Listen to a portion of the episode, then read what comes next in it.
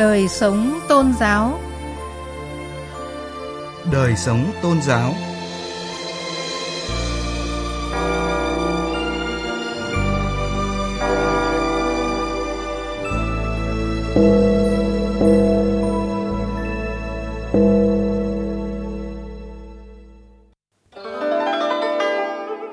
Xin kính chào quý vị và các bạn. Chương trình Đời sống tôn giáo hôm nay, thứ sáu ngày 19 tháng 3 có những nội dung sau. Giáo hội Phật giáo Việt Nam tiếp tục ra thông báo nâng cao các biện pháp phòng chống dịch COVID-19. Anno, thánh đường ánh sáng giữa lòng thủ đô. Thông điệp mùa chay, sự giàu có để chia sẻ, không để dành cho riêng mình. Mời quý vị và các bạn cùng nghe.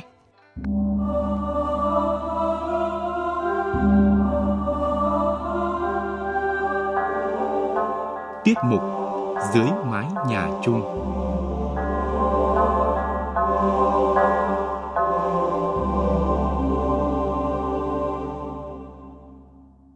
Thưa quý vị và các bạn, khi dịch bệnh COVID-19 bắt đầu được kiểm soát, các di tích cơ sở tôn giáo trong đó có các chùa tự viện Phật giáo đã được phép mở cửa trở lại và đón lượng du khách đông ngoài dự kiến. Chùa Hương Hà Nội và mới đây là khu du lịch tâm linh chùa Tam Trúc Hà Nam là những địa điểm được truyền thông nhắc tới nhiều nhất những ngày qua. Không chỉ là những điểm du lịch tâm linh đầu tiên mở cửa sau một thời gian dài đóng cửa do dịch bệnh, mà còn là những nơi mà du khách đổ xô đến hàng chục nghìn lượt người. Điều này tiềm ẩn nguy cơ bùng phát dịch bệnh. Trước thực tế này, Trung ương Giáo hội Phật giáo Việt Nam tiếp tục ra thông báo đề nghị các cơ sở Phật giáo nâng cao các biện pháp phòng chống dịch COVID-19. Sáng ngày 13 tháng 3, Chùa Hương Hà Nội đón khoảng 16.000 du khách và ước tính cuối tuần trước đón khoảng 40 đến 50.000 du khách. Đặc biệt tại khu di tích tâm linh chùa Tam Trúc Hà Nam trong ngày 14 tháng 3 đã đón 40 đến 50 nghìn người. Con số vượt qua cả dự kiến của ban quản lý chùa lẫn chính quyền địa phương. Số lượng du khách đông bất thường đã gây ùn tắc cục bộ tại một số khu vực trong chùa và khiến cho ban quản lý chùa gặp khó khăn trong việc xử lý. Số lượng du khách đến các điểm du lịch tâm linh di tích này tuy chỉ bằng khoảng 50% so với khi chưa xảy ra dịch bệnh, nhưng là con số cao bất thường trong thời điểm dịch bệnh vẫn chưa hoàn toàn bị đẩy lùi, tiềm ẩn nguy cơ mất an toàn trong công tác phòng chống dịch COVID-19. Thượng tọa Thích Minh Quang, Phó trụ trì chùa Tam Trúc đã thừa nhận, công tác phòng chống dịch, đặc biệt là thông điệp 5K của Bộ Y tế luôn được chùa đảm bảo. Tuy nhiên, cuối tuần trước, hàng vạn người đổ dồn về một lúc khiến nhà chùa rơi vào thế bị động. Thượng tọa Thích Minh Quang khẳng định thời gian tới, ban quản lý sẽ đưa ra các giải pháp để giảm tình trạng quá tải và đảm bảo công tác phòng dịch, đồng thời khuyến cáo Phật tử đảm bảo các biện pháp phòng chống dịch COVID-19. Nhà chùa cũng à, mong muốn là các Phật tử cố gắng là thực hiện tốt cái việc phòng chống dịch bệnh như khai báo y tế, đeo khẩu trang, sát khuẩn, giữ khoảng cách và nếu được thì các à, quý vị có thể là sắp xếp cái thời gian sao cho nó phù hợp à, vào các ngày trong tuần để à, đi tham quan chiêm bái à, vãn cảnh. Nếu như mà chúng ta cứ tập trung vào ngày chủ nhật hay là ngày nghỉ thì cái lượng khách đến quá đông như vậy thì sẽ rất khó trong cái việc mà làm tốt cái việc đảm bảo phòng chống dịch bệnh. Trước thực tế tại chùa Tam Trúc cũng như một số cơ sở Phật giáo khác, Trung ương Giáo hội Phật giáo Việt Nam tiếp tục ra thông báo đề nghị các cơ sở Phật giáo nâng cao các biện pháp phòng chống dịch COVID-19.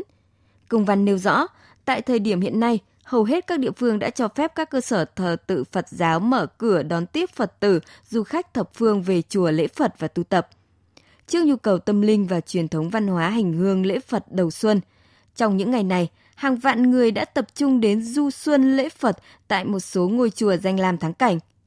Để đảm bảo sự an toàn trong phòng chống lây nhiễm dịch bệnh COVID-19, Ban Thường trực Hội đồng Trị sự Giáo hội Phật giáo Việt Nam yêu cầu các trụ trì, các ban quản trị tự viện tiếp tục nâng cao các biện pháp phòng chống dịch bệnh, tuyệt đối thực hiện khuyến cáo 5K của Bộ Y tế.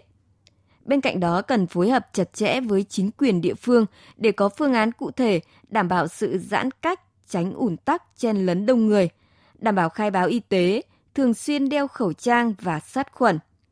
Ban trị sự Giáo hội Phật giáo Việt Nam các địa phương thường xuyên kiểm tra nhắc nhở các cơ sở tự viện tiếp tục thực hiện nghiêm túc các chỉ thị của chính phủ và các yêu cầu trong phòng chống dịch bệnh của chính quyền địa phương. thực hiện nghiêm các chỉ đạo của Ban Thường trực Hội đồng trị sự trong việc đảm bảo an toàn về phòng chống dịch bệnh tại các cơ sở tự viện Phật giáo. Thượng tọa Thích Đức Thiện, Phó Chủ tịch kiêm Tổng Thư ký Hội đồng trị sự Giáo hội Phật giáo Việt Nam cho biết. Khuyến cáo đồng bào Phật tử là chúng ta à, bày tỏ cái tâm linh của mình, à, cái sự bình an của mình bằng cách là chúng ta bảo vệ chính chúng ta, à, tránh khỏi cái dịch bệnh, phòng chống dịch bệnh được nêu cao nhất trước tất cả các hoạt động Phật sự khác. Các di tích cơ sở tôn giáo tín ngưỡng đã mở cửa đón khách trở lại. Tuy nhiên, trước tình hình dịch COVID-19 vẫn tiềm ẩn nhiều nguy cơ có thể bùng phát lại bất cứ lúc nào – nên các điểm di tích tín ngưỡng tôn giáo được khuyến cáo phải đảm bảo các điều kiện phòng chống dịch khi mở cửa trở lại. Bà Trần Hồng Vân ở khu vực chùa Trấn Quốc, thành phố Hà Nội cho biết, mặc dù các cơ sở tôn giáo được mở cửa trở lại, nhưng mỗi người dân vẫn cần nâng cao ý thức tự giác phòng chống dịch để bảo vệ mình và cộng đồng, tránh tập trung quá đông người. Đi lễ thì à, rất là thanh thản và mọi người cũng chấp hành, tất cả đều đeo cái khẩu trang cảm thấy rất thoải mái. Đi lễ mà như thế này thì mình cảm thấy là rất hài lòng. Nhu cầu đi lễ của người dân là chính đáng. Tuy nhiên vào thời điểm dịch bệnh vẫn còn những diễn biến khó lường, người dân đến các điểm du lịch tâm linh cần nâng cao ý thức để lễ hội vẫn được diễn ra trong an toàn, nhất là khi vẫn còn nhiều điểm du lịch tâm linh đang chuẩn bị mở cửa đón khách trở lại.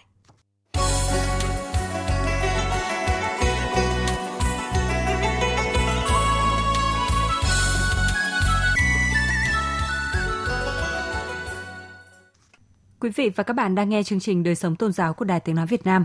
Xin chuyển sang một nội dung khác. Thưa quý vị, nhắc đến các công trình tôn giáo ở Hà Nội, chắc hẳn những cái tên như Chùa Trấn Quốc, Chùa Một Cột, Nhà thờ lớn hay Nhà thờ Hàm Long được nhiều người nghĩ đến đầu tiên. Nhưng ở Hà Nội còn có một công trình tôn giáo hơn 100 năm tuổi là địa chỉ duy nhất dành cho các tín đồ theo đạo hồi có thể đến để hành lễ và cầu nguyện theo các nghi thức Hồi giáo. Đó là Thánh đường An No, có nghĩa là Thánh đường Ánh Sáng, tọa lạc ở số 12 phố Hàng Lược, quận Hoàn Kiếm. Ngôi thánh đường này có gì đặc biệt? Mời quý vị và các bạn cùng khám phá Ano, thánh đường Hồi giáo duy nhất của miền Bắc, ngay sau đây. Đây là ngôi nhà của Allah, ai có thể cầu nguyện được hết. không phải tôn giáo nhưng mà có thể tham quan mọi thứ và tìm hiểu. Ừ, có rất nhiều là sách, có thể đi khám phá tất cả. Các bạn kia, imam kìa. À, vâng, thưa quý vị và các bạn, theo lời giới thiệu của chị Aya Aiza, Thánh đường Anna không chỉ là một điểm tâm linh mà còn là nơi lý tưởng để khám phá văn hóa Hồi giáo. Tuy nhiên thì Imam Narid, người chủ trì các buổi cầu nguyện tại Thánh đường Anna cho biết, nếu khách tham quan là phụ nữ nhưng không theo đạo hồi, khi đến thánh đường có một điểm cần lưu ý đó là khi vào thánh đường thì có trang phục riêng của thánh đường. Thì tín đồ Muslim thì qua đây họ đã kín đáo hết, chỉ là những người không phải là Muslim là họ đến đây phải có nguyên tắc phải trang phục phải che kín cơ thể tóc tai quy định của giáo luật và cũng như thánh đường ở đây dành cho phụ nữ thôi phải che kín Thánh đường mở cửa đón các tín đồ đến hành lễ một lần vào trưa ngày thứ sáu hàng tuần. Buổi lễ kéo dài khoảng một tiếng đồng hồ, từ 12 giờ 30 phút đến 13 giờ 30 phút. Những tín đồ đến đây hành lễ chủ yếu là người nước ngoài cùng một số ít tín đồ là người Việt Nam. Anh Mansur, một tín đồ Hồi giáo người Ai Cập đang sinh sống tại Hà Nội chia sẻ.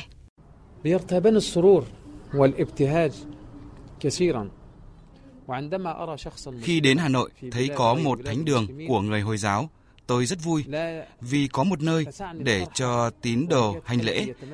Và vui hơn nữa khi gặp một người Muslim ở đây để trò chuyện, chia sẻ những câu chuyện về cuộc sống, về giáo lý. Để có được một không gian dành cho khoảng 400 tín đồ hành lễ, vào đầu thế kỷ 19, các thương gia từ Ấn Độ và các nước Trung Đông đã đến miền Bắc để mua bán vải vóc và trao đổi tiền tệ. Và tại Hà Nội thì nhóm người này sinh sống tập trung ở khu hàng đào quận Hoàn Kiếm.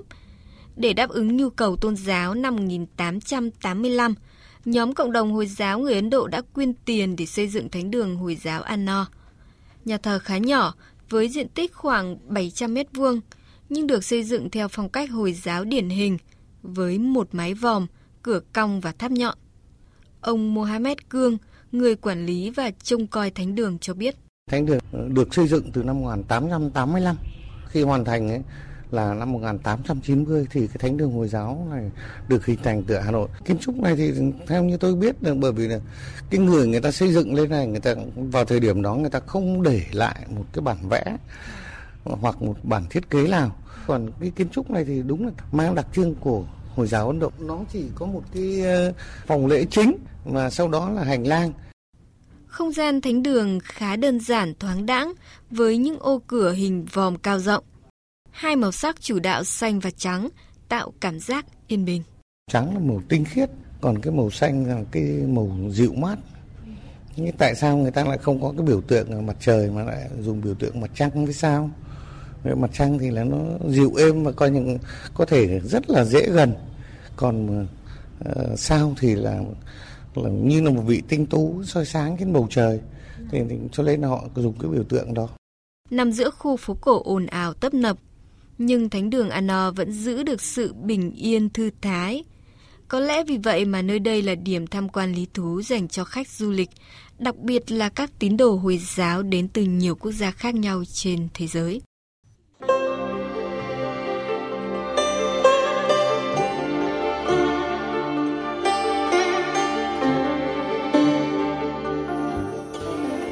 Tiết mục Lắng nghe và suy ngẫm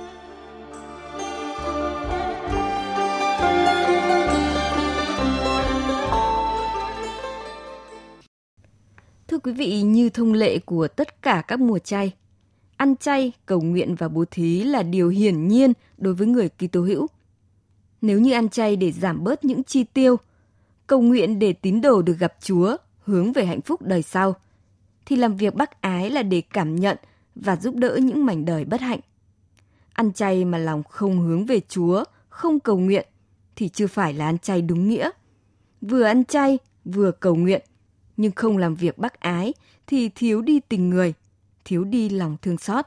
Tiếp mục lắng nghe và suy ngẫm hôm nay phân tích nội dung này. Việc đầu tiên Chúa Giêsu yêu cầu các tín đồ phải làm trong mùa chay là bác ái. Bởi bác ái hay làm phúc bố thí là một việc đạo đức cần có trong chuẩn bị tâm hồn cho Chúa. Trong sứ điệp mùa chay gửi cộng đồng dân Chúa năm nay, Đức Giáo hoàng Francisco kêu gọi các tín đồ chia sẻ của cải của họ với những người thiếu thốn như một cách tham gia của cá nhân vào việc xây dựng một thế giới tốt đẹp hơn. Việc chia sẻ bác ái giúp con người trở nên người hơn, trong khi việc tích trữ có nguy cơ làm xấu đi tính người, bị giam cầm bởi sự ích kỷ của chính mình. Câu hỏi đặt ra là mỗi Kitô hữu phải làm gì và như thế nào? Phải chăng là những việc thật vĩ đại cho mọi người biết – hoặc là làm bác ái để cho mọi người công nhận lòng bác ái ấy của mình? Câu trả lời của Chúa Giêsu là: Xưa ta đói, các ngươi đã cho ta ăn. Ta khát, các ngươi đã cho ta uống. Ta là khách lạ, các ngươi đã tiếp rước. Ta đau yếu, các ngươi đã thăm viếng.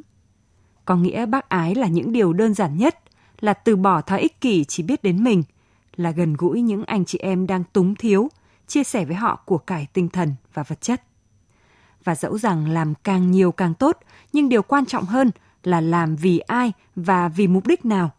Khi làm việc lành phúc đức, anh em phải coi chừng, chớ có phô trương cho thiên hạ thấy, bằng không anh em sẽ chẳng được cha của anh em đấng ngự trên trời bàn thưởng. Hay khi làm bố thí, đừng có khua chiêng đánh trống như bọn đạo đức giả, cốt để người ta khen. Thầy bảo thật anh em, chúng đã được phần thưởng rồi. Phần thưởng đó là hoa trái của hạnh phúc đích thực. Thưa quý vị, tiết mục lắng nghe và suy ngẫm đã kết thúc chương trình đời sống tôn giáo hôm nay. Chương trình do biên tập viên Hà Thảo biên soạn và thực hiện. Cảm ơn quý vị và các bạn đã quan tâm theo dõi.